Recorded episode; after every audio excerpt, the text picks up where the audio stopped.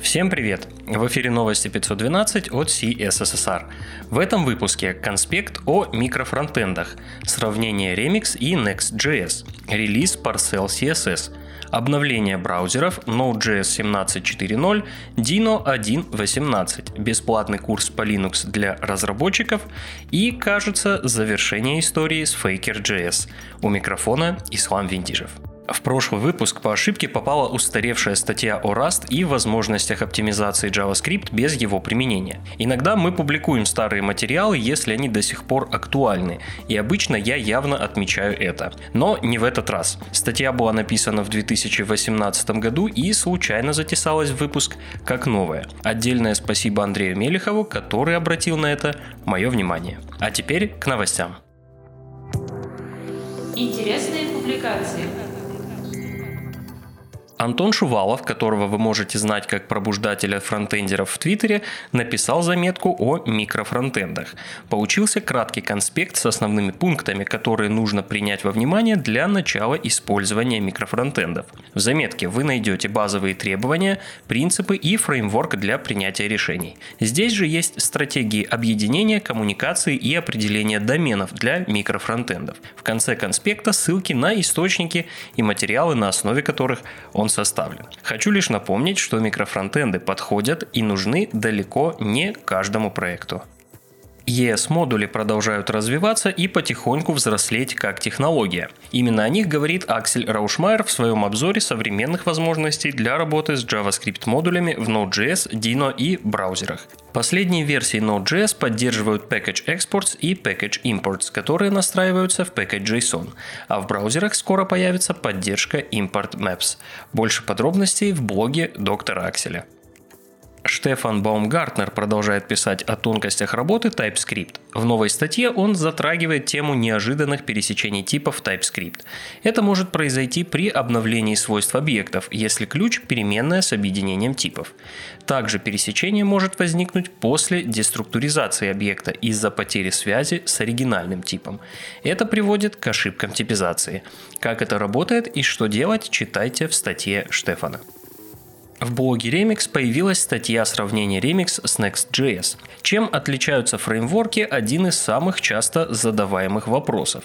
По мнению сооснователя Remix и автора статьи Райана Флоренса, Remix такой же быстрый или быстрее, чем Next.js, обладает постоянным временем билда, которое не зависит от данных, автоматически обрабатывает ошибки и краши, а также имеет еще ряд преимуществ. Впрочем, автор довольно аккуратно выражается, говоря, что у Remix просто более удачный набор компромиссов под капотом. Не знаю, лично для меня Remix пока выглядит как маркетинговая штука, которая далеко до продов, и непонятно, нужен ли он вообще. Но судить вам. Если интересуетесь Remix, это сравнение как раз для вас.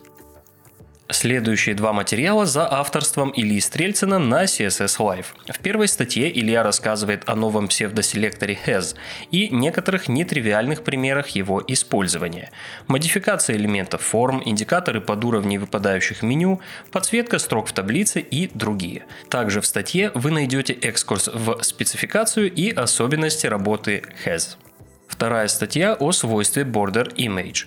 При помощи него Темани Афиф реализовал в демке сложные фигуры с минимальными усилиями, а Илья обратил на это внимание и написал статью, в которой демонстрирует работу свойства на примере задачки из CSS Battle про взрыв сверхновой. Border Image довольно сложное и громоздкое свойство, но вполне можно разобраться, было бы желание. Инженеры из ЦИАН поделились своим опытом оптимизации мобильной версии сайта. Поисковая выдача медленно грузилась, а Google как раз анонсировали влияние параметров Core Web Vitals на поисковую выдачу. Звезды сошлись, и инженеры ЦИАН начали искать проблему. Виновницей оказалась метрика Largest Contentful Paint.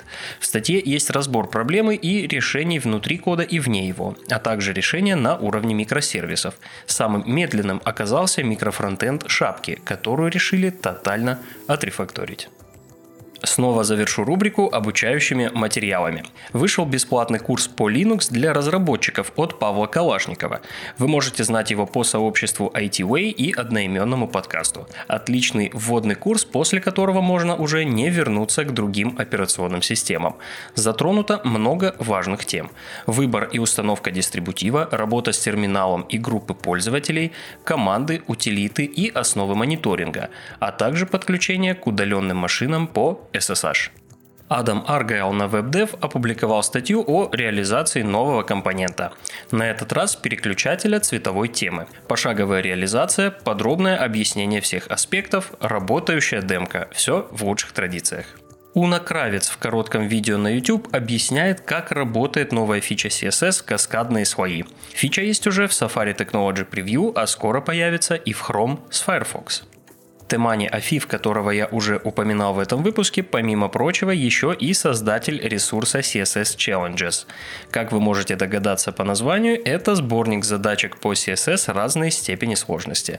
Довольно интересно. Загляните, если вам интересно проверить или подкачать свои CSS-скиллы. Новости Начнем с самого большого релиза, вернее будет сказать серии релизов, январского Critical Patch Update от Oracle. Как вы можете помнить, это обновление безопасности для всех продуктов Oracle. В анонсе патча отмечается, что при обновлении каждого продукта следует обратиться к памятке об уязвимости библиотеки Log4j. В некоторых случаях нужно установить отдельный патч, если это явно указано. В противном случае достаточно установить январское обновление. Браузеры что-то зачастили выпускать патчи после релизов. Вышло обновление Chrome 97, которое закрывает критическую уязвимость, позволяющую обойти все уровни защиты браузера и выполнить код вне сэндбокс окружения. Кроме этой уязвимости было устранено еще 26 менее значительных.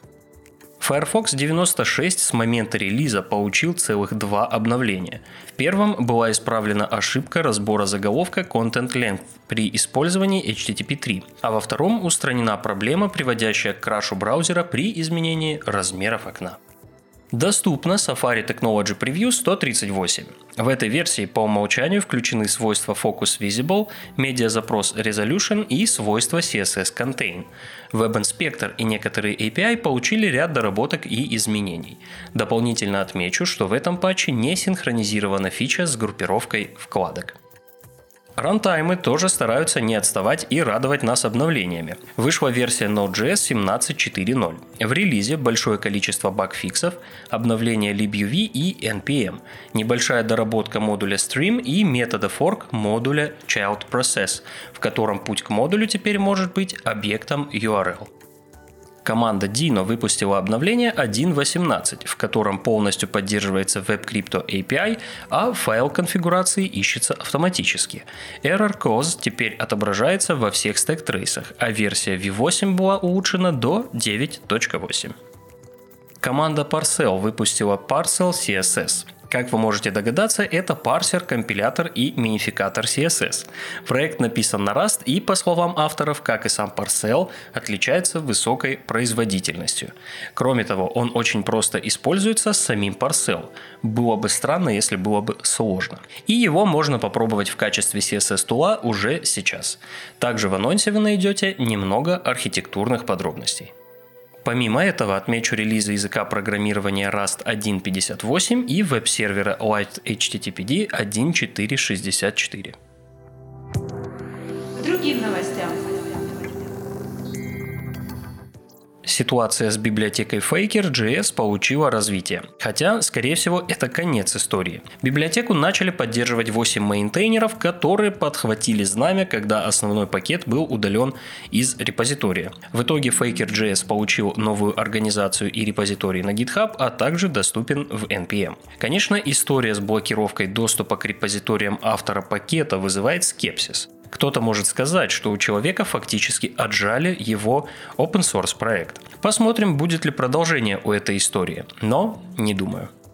Rust продолжает пробиваться к ядру Linux. Автор проекта Rust for Linux Мигель Ахеда предложил четвертую версию компонентов для разработки драйверов. Для Linux и Rust это хорошие новости. Интересно, как быстро ядро Linux все-таки начнет поддерживать Rust. Все ссылки и сопутствующие публикации вы найдете в описании выпуска. С вами был Ислам Виндижев. До встречи в следующем выпуске.